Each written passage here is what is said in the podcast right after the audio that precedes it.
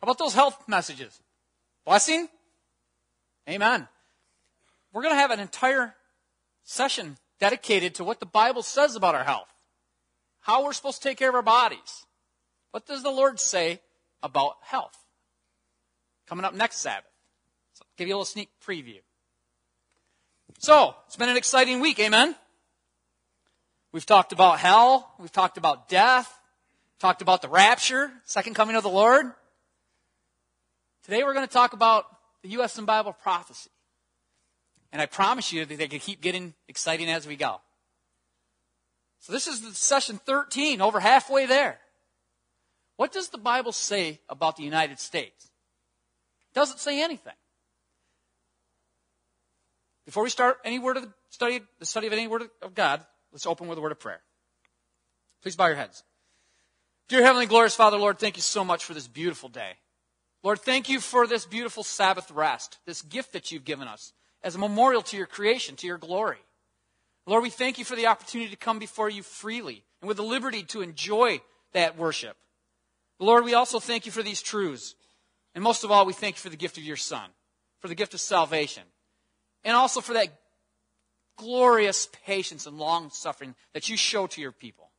Lord, I ask you now, please send your Holy Spirit, send your angels down to be with us as we open your word, as we open your truths, so that we can become closer to you and we can understand your plan. In Jesus' precious and holy name I pray.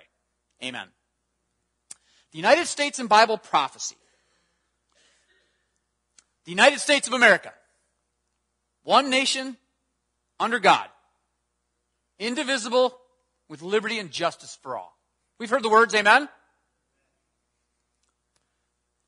This nation's indigenous people were joined 500 or so years ago in the 15th century when Christopher Columbus found this land.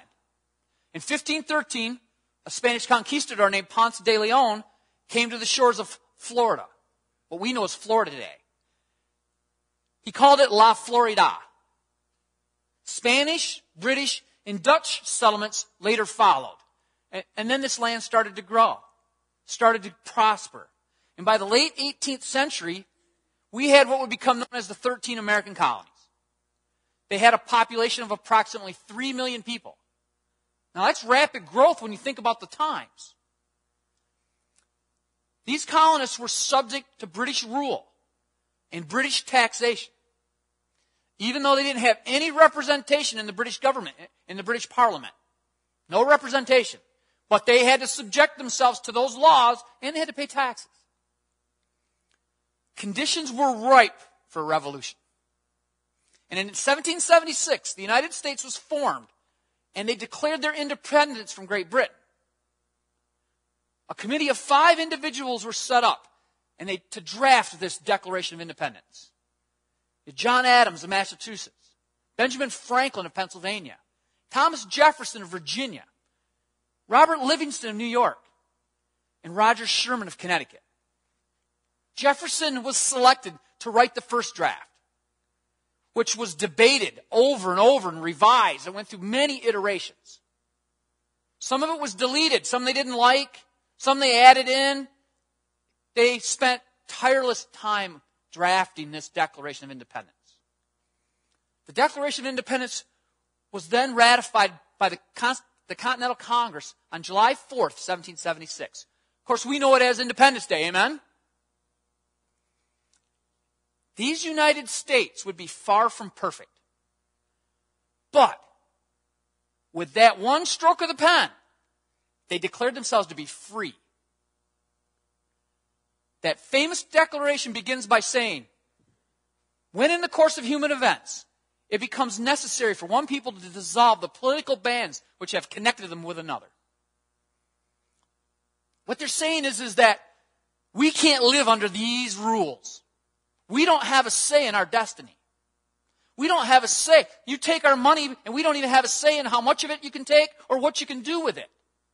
They felt like slaves. They felt less than equal to the same subjects under British rule. And shortly thereafter followed some of the most famous, the most remarkable words written in modern history. The Declaration of Independence says, We hold these truths to be self evident that all men are created equal, that they are endowed by their Creator with certain inalienable rights. Notice they put in their document, Creator. They're acknowledging a created Creator being. That among these are life, liberty, and the pursuit of happiness. They established this country under biblical principles. They acknowledged a creator God. And they acknowledged his free will. Remember, I've talked about that every message. That all men have free will. The Lord himself, the Lord's government established free will and liberty. So why shouldn't man's government follow the same model as the Lord? In fact, if we would follow the model of the Lord, we wouldn't have the problems we have. Amen? Now, sometimes this system doesn't do what we hope it would. But historically, this nation has stood for liberty. It has stood for freedom. At the gateway to New York Harbor, the Statue of Liberty stands, proudly proclaiming, Give me your tired, your poor, your huddled masses, yearning to breathe free. The wretched refuse of your teeming shore. Send thee, send these the homeless, tempest tossed to me. I lift up my lamp beside the golden door. America's saying, we'll take anybody that wants to be free, that wants to live under God's rule and self rule. Friends, there can be little doubt that God was involved in the founding of this great nation. Amen? The founders knew it, and they promised it to the whole world. They proclaimed it to the whole world in their declaration by celebrating God and declaring that the country would only be in place, only be founded if we follow God. Even our currency says, In God we trust. This nation has declared that it would stand on principles cherished by God Himself. But could it be that one day these principles might be challenged? Could it be that these principles would come under attack? I see some people nodding already. Amen. Today we're going to go to the Bible. And we're going to discover some of the prophecies of the Bible that discuss the United States of America. And it's going to reveal the role that this influential, this historic nation would occupy down in the close of time. With the United States of America having such a profound influence on the world today, you might expect you'd find direct reference to it in the Bible. Remember, the Bible doesn't talk about every nation in the world that's ever existed. You're not going to read in the Bible about Costa Rica. You're not going to read about Australia. You're not going to read about Bangladesh. It doesn't mean that they didn't exist. Didn't mean that they don't have a role in the world. The Bible brings into view nations that have a direct impact on God's relationship with his covenant people. The Garden of Eden is talked about in the Bible because that's where Adam and Eve were. That's where it started. We also read in the Bible about a place called Ur of the Chaldees. That's where Abraham, the father of the faithful, was called from. We read in the Bible about Egypt, where God's people were kept in slavery and ultimately delivered by the glory of the Lord. Amen?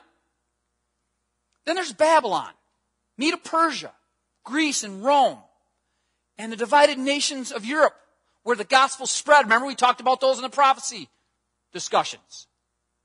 All of these are brought to light because they impacted in some way God's people or God's relationship with his covenant people. So, it would be surprising if the United States was not mentioned in the Bible as a nation that represented the first time in the history of the world that as a nation founded as a republic and founded on the principle of religious liberty. Today, the United States is the world's last remaining superpower and is seen as such. In fact, other countries look to us as that last remaining superpower. Here's what the world says about this. This came from the Australia Sydney Morning Herald. It's an Australian newspaper. Americans should admit the truth and face up to their responsibilities as the undisputed masters of the world. Fact is, no country has been as dominant culturally economically, technologically, and militarily in the history of the world since the Roman Empire. Think about that.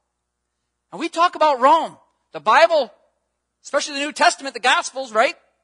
They're full of discussions about the times during when Rome dominated the world. When there's trouble in the world today, the world turns to the United States.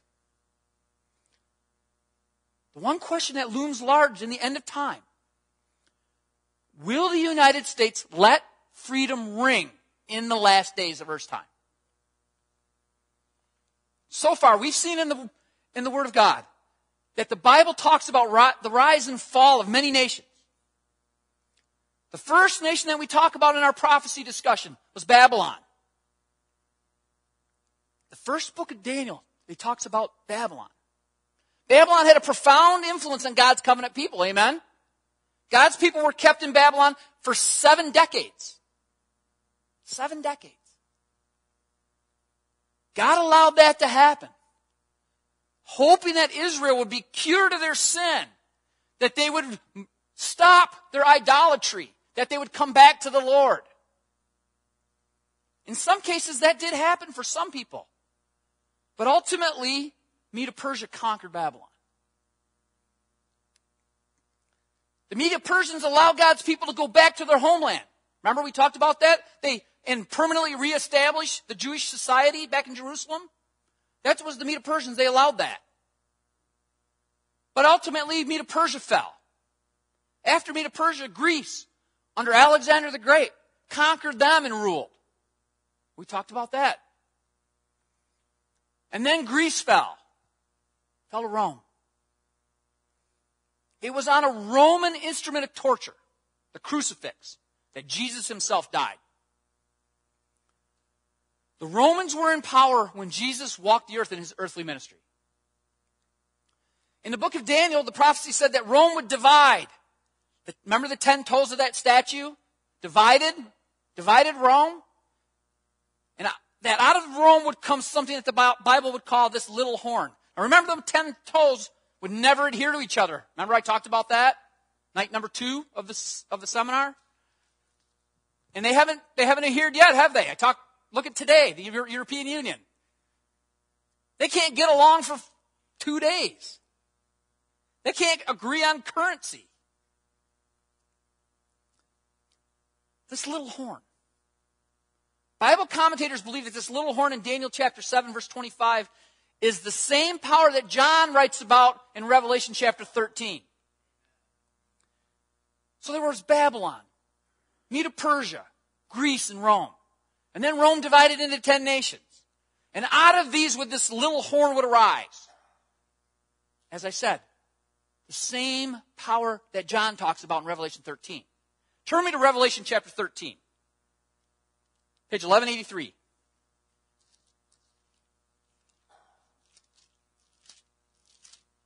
Revelation chapter 13, verse 1.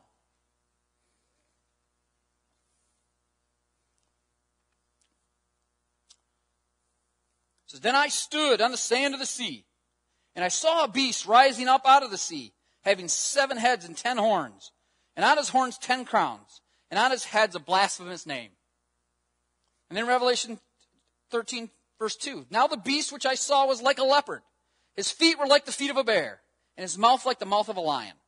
The dragon gave him his power, his throne, and great authority. So who gave him this, this beast the power? The dragon. And we know from previous discussions the dragon's who? Satan. Amen. So this beast that John's telling us about comes to power, it gets its power from Satan. Now verse 3. And I saw one of his heads as if it had been mortally wounded, and his deadly wound was healed. And all the world marveled and followed the beast. And now in verse 4. So they worshiped the dragon who gave authority to the beast. And they worshiped the beast, saying, Who is like the beast? Who is able to make war with him? So here you have, along comes this beast, this beast power, this little horn power that we're going to talk about. We actually have an entire message this coming week about this very power. And this is the first beast in Revelation 13. Now remember that. This is that first beast because we're going to talk about a second beast here in a second. Now understand, when we refer to something as a beast, please, we're not being insulting. It's simply a prophetic symbol in the Bible that represents a kingdom or a nation. And then in Revelation 13, we see yet another beast or another kingdom or nation. Now turn with me to Revelation 13, verse 11. Verse 11. Then I saw another beast. Notice John saying, This is a different beast. Coming up out of the earth, and he had two horns like a lamb and spoke like a dragon. So, like I said, notice this is a different beast than the first one we talked about. So, who is this beast? Who's this second? Where does it come from? Well, let's break it down. Let's analyze it. Let's see if we can identify who it could be. Now, we know this beast comes up out of the earth, while the first one come up out of the sea, right? That's the difference. One of the differences. Now, the sea and prophecies represent a multitude or lots of people, populated lands. In contrast to the first beast, this second one comes up out of the earth, which is the opposite of the seas. So it's not coming up out of the water. It's not coming up out of a heavily populated area, but rather a sparsely populated region of the world. So we know this second beast is going to come up out of an area of the world that's not heavily populated. So when does it arise? It has to be recently, relatively recently in history.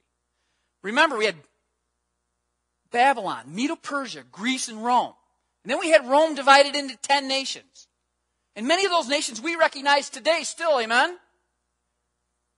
And then God says this little horn power is going to come out of those. So we know this earth beast, this second beast, must be a relatively new nation in the history of the world. And notice how it came up. It says, it came up out of the earth. Now, notice this two horns like a lamb, but spoke like a dragon. In the book of Revelation, every time the word lamb is used, it's talking about Jesus Christ. Except this time. Notice the small cased L. The lamb represents Jesus all the way through the book of Revelation. But here it's talking about something lamb like. Not Jesus the Lamb. Revelation's telling us that this earth beast is going to appear like Christ. Going to appear Christ-like. Its character is going to appear to be like the Lamb. So we can expect this nation, this kingdom, to be Christ-like. And unlike the first nation, remember in the first discussion, the first beast had, had a crown? This one's not described with any crowns. When you have a crown, there's a monarchy. A nation with a king or a queen. That's a monarchy. In this one, no crowns. No monarchy. So this nation's going to be different. It's not going to have a ruling family, a monarch, monarchy power. This nation's going to stand for freedom. So here's what we know about this beast. We know it's going to arise in a sparsely populated area, right? The opposite of multitudes. We also know that it's a relatively young nation. A recently, a nation that's recently come on the scene. We know there's no monarchy. And we also know that it's going to assume a position of worldwide power and influence. Now I submit to you, the only nation that has ever existed on this earth that can fit all of those is the United States of America. When it arose, it was known as the New World. It was a very sparsely populated wilderness area. It was actually a haven for people escaping religious persecution. In fact, this was the main reason many colonists came to this land was to escape religious persecution. That was their sole reason. They had no idea what they were going to do economically. They had no idea what they were going to do to feed themselves, to survive. They wanted to worship freely. They didn't want to belong to the government's church. As I said, for many Calvinists, this was the sole reason that they undertook this dangerous journey and lived under privation and risked their lives in a wilderness. They wanted to worship as they wished with no interference from a king or queen or any secular power. America was a place that was founded upon the freedom of religion and the freedom of self government. But according to what we've read in the Bible, there's going to be a change that comes over the heart of this nation. Let's go back to Revelation chapter 13, back to verse 11 where we were.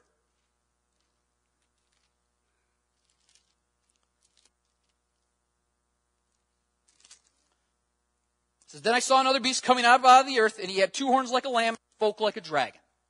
As I said in the book of Revelation, the dragon refers to Satan. So this second nation is going to appear Christ like. But it's going to speak like the dragon. It's going to appear to be free. It's going to appear to be like Christ. But it's going to speak with oppressive force. And it's also going to lead with deception. Now, a nation speaks through its laws, its legislature. That's how a nation speaks. So the Bible's telling us that there will be laws that will be passed that sound a whole lot more like the dragon than they do the lamb. The Bible's saying that these laws will reflect the character of Satan, not the character of God. Let's go to Revelation 13, verse 12. The next verse. And he exercises all the authority of the first beast in, the, in his presence, and causes the earth and those who dwell in it to worship the first beast, whose deadly wound was healed. Notice that term, worship. Remember, I've discussed this throughout the series. Worship is the root of the great controversy. It's the root of Satan's rebellion. Satan craved worship in heaven. He sought worship in the Garden of Eden. He had deceived, he has deceived and coerced man throughout the ages to gain worship. When Satan tempted Jesus in the wilderness, it was in the pursuit of worship. Remember what he said? Worship me and you can have all this? Worship. And Revelation tells us that in the end of time, Satan's going to launch out, launch an all-out onslaught on God's people in the pursuit of worship. And according to the Bible, this second nation will use its power and influence to cause the earth to follow that first nation, that first beast, that famous beast of Bible prophecy. In other words, the famous beast power of the Bible prophecy will actually need another power to exert the physical force and, and exert the coercion, exert the influence in order to force the whole world to follow it. That first beast isn't going to have the physical power, isn't going to have the military might. I'm giving you a little sneak peek. It's Tuesday night. It will not have that physical might, so it's going to need to partner with someone that does. So, how could this happen? How is this even possible? Let's try to understand it. With freedom comes responsibility. Remember when I discussed God giving us the freedom of choice or free will? And that being the greatest risk of all time? Remember? When you extend freedom, you take a risk. The first time someone gave you the keys to the car, they took a risk. Maybe a huge risk. I could tell you a story about my first day of driving, but but you had likely demonstrated that on some level you were responsible enough for them to take that risk. And when you were given those keys, someone was expecting you that you would be responsible, that you would respect the freedom that you were given. With that level of responsibility, like I said, comes a certain amount of risk.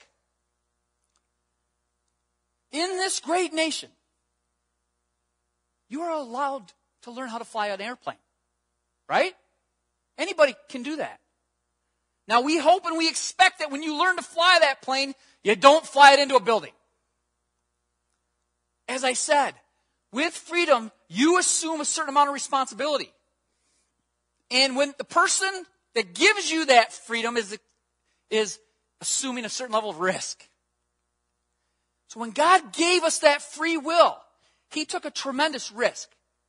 It was the biggest risk of all time. But He took this risk because God wanted His people to freely worship Him. He wanted them to worship Him out of love. He did not want people to worship Him out of fear. He did not want slaves or robots. He could have easily created those, amen? It's not what He wanted. It's not worship, then it's fear. Friends, this is the root of God's character. And it's reflected in all that He does. Everything He does goes to love. Friends, as Americans, we were given an awesome gift from God the gift of freedom and the gift of self government. But what's happened in America? What's happened now? So many people have abused that freedom. This was once a country where people came to because they wanted to worship God. But it doesn't look that way anymore, does it? Society has been corrupted. Appalling behavior is actually rewarded. There's no longer any meaningful moral restraint. And being caught in a shameful situation is actually, actually now a ticket to fame. Think about that. We reward that behavior now. This has become an anything goes society. And there's hardly any reaction anymore to things that just a generation ago would have been considered scandalous. The media glorifies sin and immorality. And it seems as if no one anymore has any shame. What has happened to the United States of America?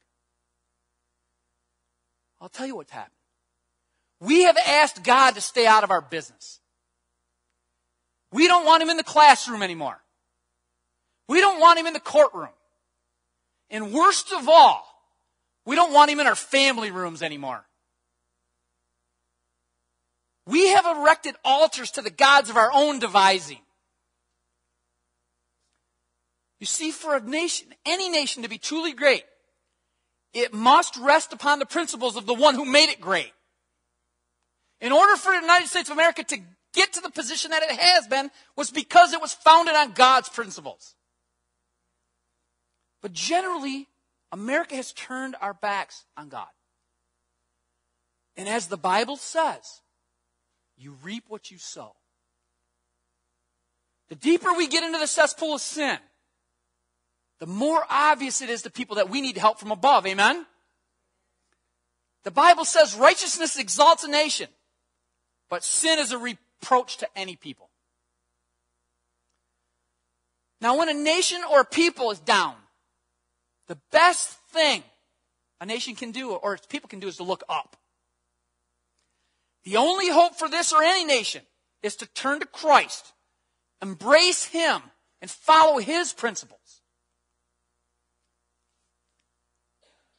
We have been given tremendous freedom in this country. Freedom to worship God or not to worship God. But as much as I would love for everybody here to worship God, amen, it isn't appropriate that people should be compelled to worship God.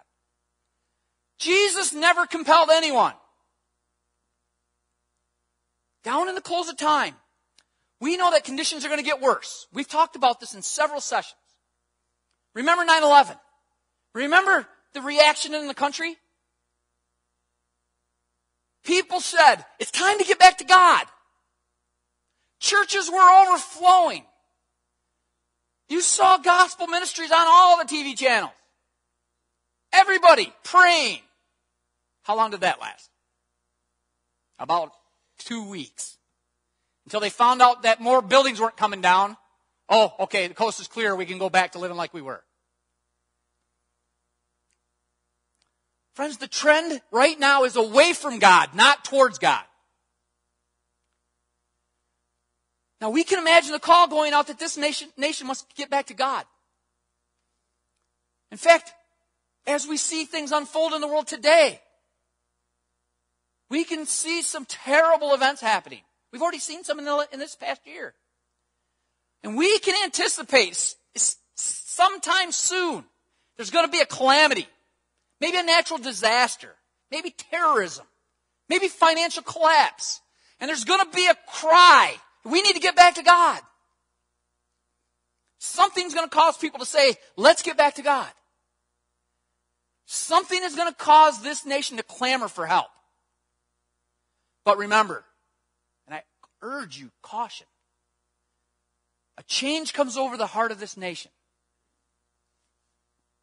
Laws will be enforced that will be promoted as good for the nation. Laws that will seem to help us and they will appear to honor God. But in actuality, they, these will not be good laws. And in fact, they will bring disaster instead. It's one thing to say, I'm going back to God. It's one thing to go back to God. But it's much different when somebody says, when they tell you they're going to go back to God, you better make sure that they're on the right path towards God. Amen? The Bible tells us that the second nation in Revelation 13 is going to use its influence. And it's going to use its power to elevate that first beast, that first nation, to a position where it dominates the whole world and ultimately has global supremacy. In the Bible, it says there will be an act of worship enforced by law. Well, what's that act of worship that we're talking about? Turn me back to Revelation chapter 13. Revelation 13, verse 16 and 17.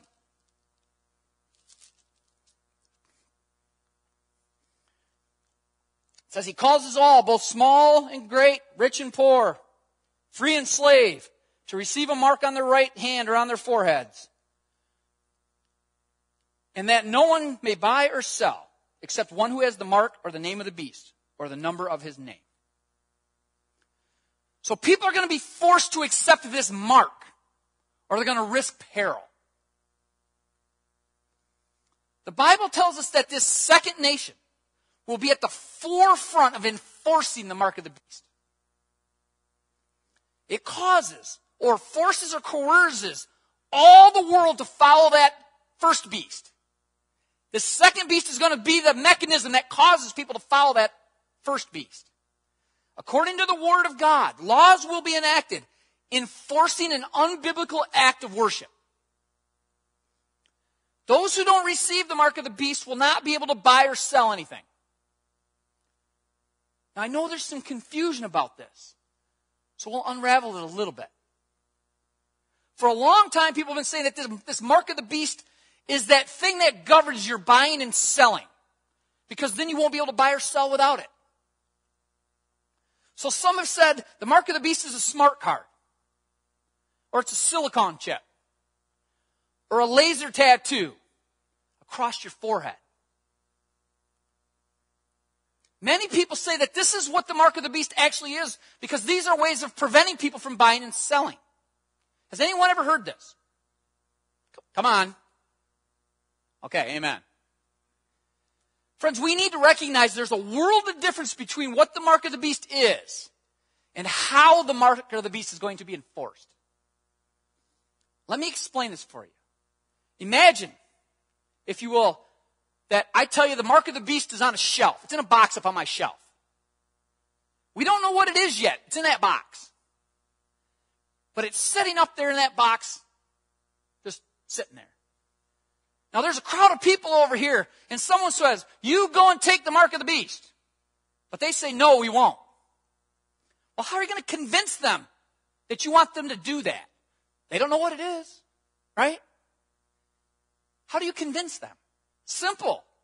You prevent them from buying and selling things. Now, the mechanism that prevents people from buying and selling, whatever that is, is not the mark of the beast. Some people were saying, we don't want the mark of that beast. So they're going to need convincing. More likely, they're going to need coercing to receive the mark of the beast. So they'll be prevented by buying, from buying and selling. People who can't buy food or pay rent are going to feel pressure to receive this mark of the beast. When the lights go out because you can't pay the electric bill, when there's no heat in your home, or if you can't buy clothing for your family, your faith is going to be tested. Amen? So, whatever the mechanism is that prevents you from buying and selling, that's not the mark of the beast. That's the mechanism to get you to accept the mark. The mark of the beast is an entirely different issue. As I said, the mechanism against buying and selling is merely that mechanism used to coerce people to receive the mark. So, what will that mechanism be? You think, wow, Dan's going to give me the secret. We don't know what that mechanism is. Nobody knows. Of course, we can speculate. We already live in a society today where it's very possible for someone to stop you from buying and selling. Your bank manager today, if he or she wanted to, can cause you to stop buying and selling right now by the, with a click of a mouse. The future has arrived. They can stop your credit cards with a click of a mouse. There are companies right now that require you to get paid your salary electronically. Where I work, you have no option. If you want to get paid, it's electronic. And now there's a huge movement afoot to eliminate currency altogether. Friends, once we're electronic, your ability to buy and sell can be instantly turned off. So let's be very clear. The mechanism that prevents you from buying and selling is not the mark of the beast. It's a way of coercing you, you to receive that mark of the beast. I want you to store that up because we're going to spend an entire night, Tuesday night, or Thursday night, I'm sorry, on the mark of the beast. Down through the years, there have been other mechanisms that have already kept people from buying and selling. We've already seen it. During apartheid in South Africa, there were economic sanctions that prevented other nations from even dealing with South Africa. There were sanctions on Iran, Cuba. During wartime, we had rationing in this country. You couldn't just go down and buy all the flour or butter you wanted. My own grandfather tells me about World War II, the gas rationing. Well, they only could get so much gas at a time. As I've said, we already have seen controls on the ability to buy and sell. The Bible is very clear. We can all see that the world is rapidly declining. Amen? We can all see that the planet is under attack from every direction. Many would agree that the only thing that can save this world is a return to God's principles. Remember my quote of the noted atheist Richard Dawkins?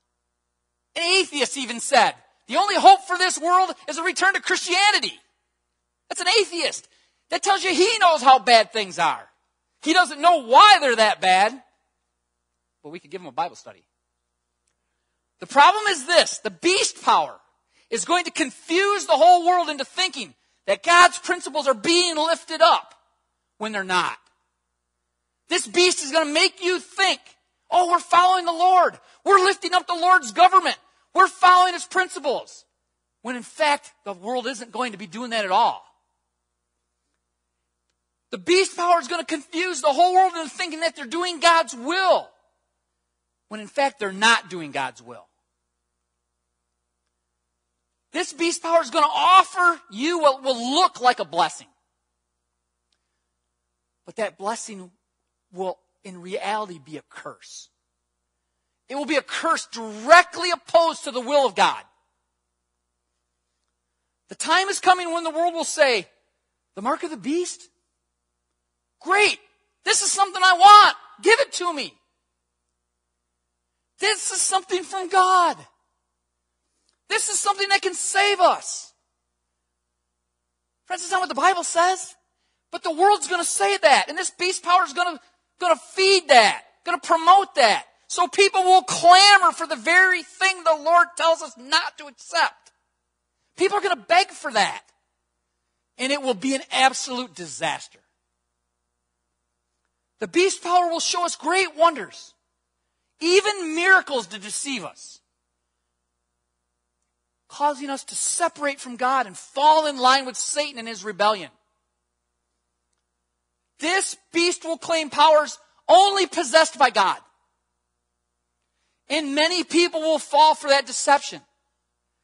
The beast is going to claim to raise the dead. We just talked about in the question this morning. Only Jesus can raise the dead. The Bible is clear, amen? But people are going to believe that, that this being raised the dead. Revelation 13 verse 15 says that he had power to give life to the image of the beast. That the image of the beast should both speak and cause. That as many as would not worship the image of the beast should be killed. Friends, we're going to identify this first beast in just two nights. And down in the end of time, something called the image to the beast will be set up. And this will cause people to worship and serve that first beast. And who did that first beast get its power from? The dragon, amen. Satan. So if you're following a beast that got its power from Satan, who are you following? You're following Satan. And no, you can't claim I'm three times removed and didn't know. The Bible says if you don't go along with the program, you're going to be threatened with death. And some will be put to death. If you don't fall in line, you'll be jailed. You'll be persecuted. And friends, many will be killed. I know it's hard for us to imagine in this day and time a state of affairs when people would be so fanatical about the religion that if you didn't agree with them, they'd kill you, right? We don't see that. That's real, that's unusual. Please, it was sarcasm. Friends, that's not that hard to understand, is it? We see it in the world right now. Look around. People are being killed for their faith right this minute. And all you can do, I have to do is look back in history a little bit all around the world, hundreds and hundreds of millions of people were put to death, persecuted for what they believed, simply because they disagreed with somebody else when it came to matters of faith and religion. Friends, we can, um, we don't have to imagine it happening. We're seeing it happen. And the Bible tells us that that is what's going to happen. It's going to get worse at the end. You see, it's a subtle argument. But a good counterfeit always runs very close to the genuine thing. It's not a good counterfeit unless it looks really close to the original. Amen?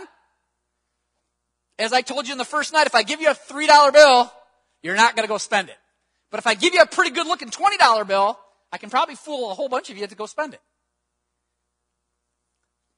An image to the beast will be formed. And the main issue will be a question of worship. Either you will worship God in spirit and in truth, or you will not, and you will follow man or the traditions of man. You say, well, wait a minute, Dan. No, we won't. We've been warned. Friends, we've seen it happen before in the Bible. Remember in Daniel chapter 3. Remember, I talked about it Thursday night. Nebuchadnezzar sets up this great image, 90 feet tall, made of solid gold.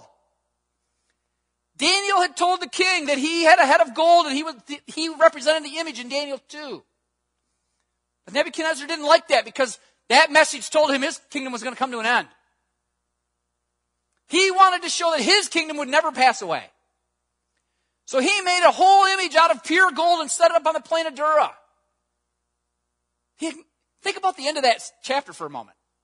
He acknowledged God as God, but he said, oh, I'm going to trick him and I'm going to overrule his prophecy. So then he said to the people after he erects this image, come out here and worship this image. But he didn't just say, come out and worship this image if you want, did he? He said, if you don't, we'll throw you into the fiery furnace. Coercion. Force. Now, according to the Bible, Daniel wasn't there, but we know that Shadrach, Meshach, and Abednego were in that crowd that day. Everybody on the plain of Dura started to bow down when somebody noticed that there were three young men standing bolt upright. Now we know they could have pretended to bend down and tie their shoes, couldn't they? Right at the right time. Oh, my shoe's untied. But they didn't bow down. The king said, bend down. And they refused. They stood up proudly. We will not bow to this image. Then they were hauled over to the king. And the king asked them, what's this all about? Shadrach, Meshach, and Abednego said, King, we are not careful to answer in this matter. Think about that. What they're saying is, is we know the consequences. We know the risk. Our God, if He wants to, can save us from out of this fiery furnace. If He wants us to die, no problem. That's basically what they were saying. But we are not going to disobey God. These young men had made a decision in their minds. And the Holy Spirit locked their knees so they would not bow down. They made a stand for God. And Christ stood with them. And then Nebuchadnezzar had those boys cast into that furnace. And yet, not only were they unharmed, Jesus himself stood with them in the flames. Friends, what was the issue? Worship. That was the question. We see the same thing play out in Daniel chapter 6. Some jealous politicians had a law passed designed to get Daniel in trouble. The law stated that the only person you could pray to was the king. Does that sound like a free nation? Does that sound like religious liberty? The law was a setup for the sole purpose of trapping God's servant Daniel. They directed it only at Daniel. That's who they were trying to get. So if you disobeyed this law, you would end up in the lion's belly. Daniel knew about the law, but he wouldn't obey. In fact, he went home and prayed just like he had every other day before. He prayed in the open, just like he always had. People could see him in the open and hear him pray. They knew what he was doing, and into the lion's den he went. But we know the story, right? Daniel was delivered. God shut those lions' mouths. When the king came to inquire about his well-being the next morning, Daniel was unharmed.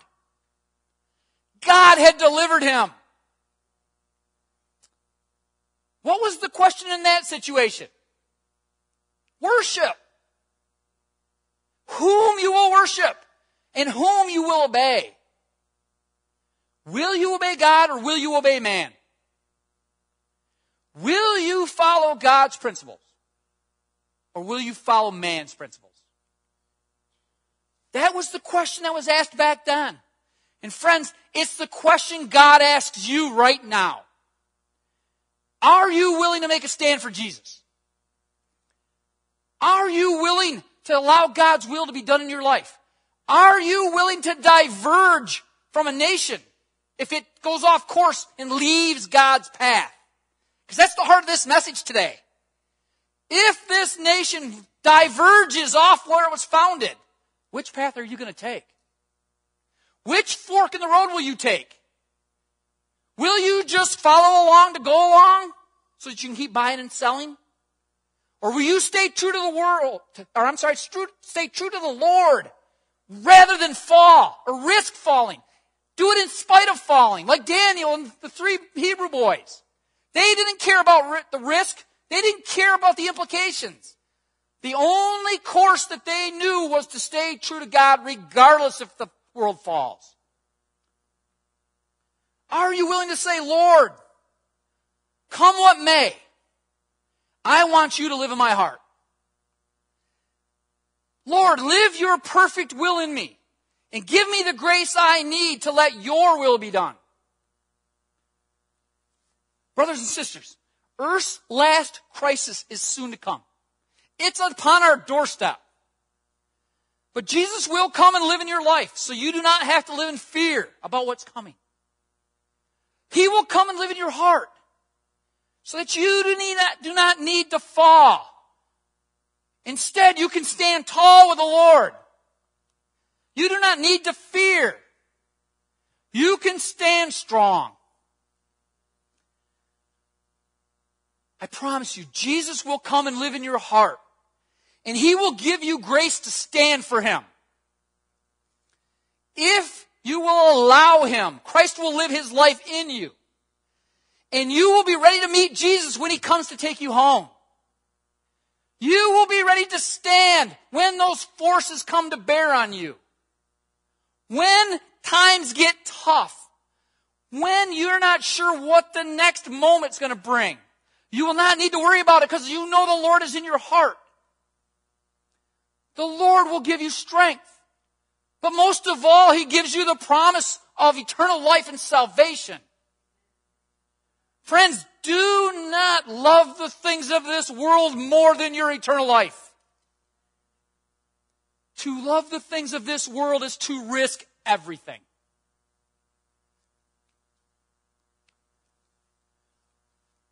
Friends, I beg you, read your Bibles, study this, get the CDs, play it over, ask me any question you want. This is a key point in the state of the history that we're in right now, in the point in time that we're in. Perilous times are upon us. But you do not have to be worried about them if you accept the Lord into your heart and accept His gift of salvation. I ask you today, was this message clear? Amen. Thank you so much. Let's close with a word of prayer. Please bow your heads. Dear Heavenly Father, Lord, thank you so much for this beautiful day. Once again, we thank you for this Sabbath rest.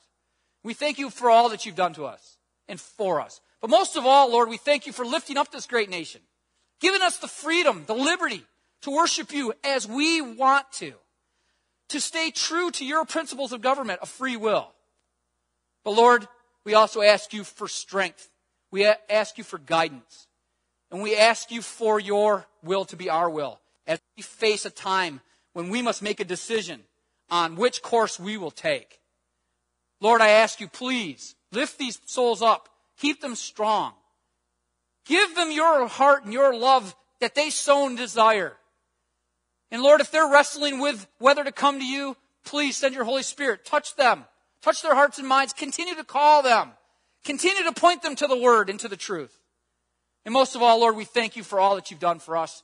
We thank you for life itself. Lord, we ask you all of this in your Son's name, Jesus. Amen.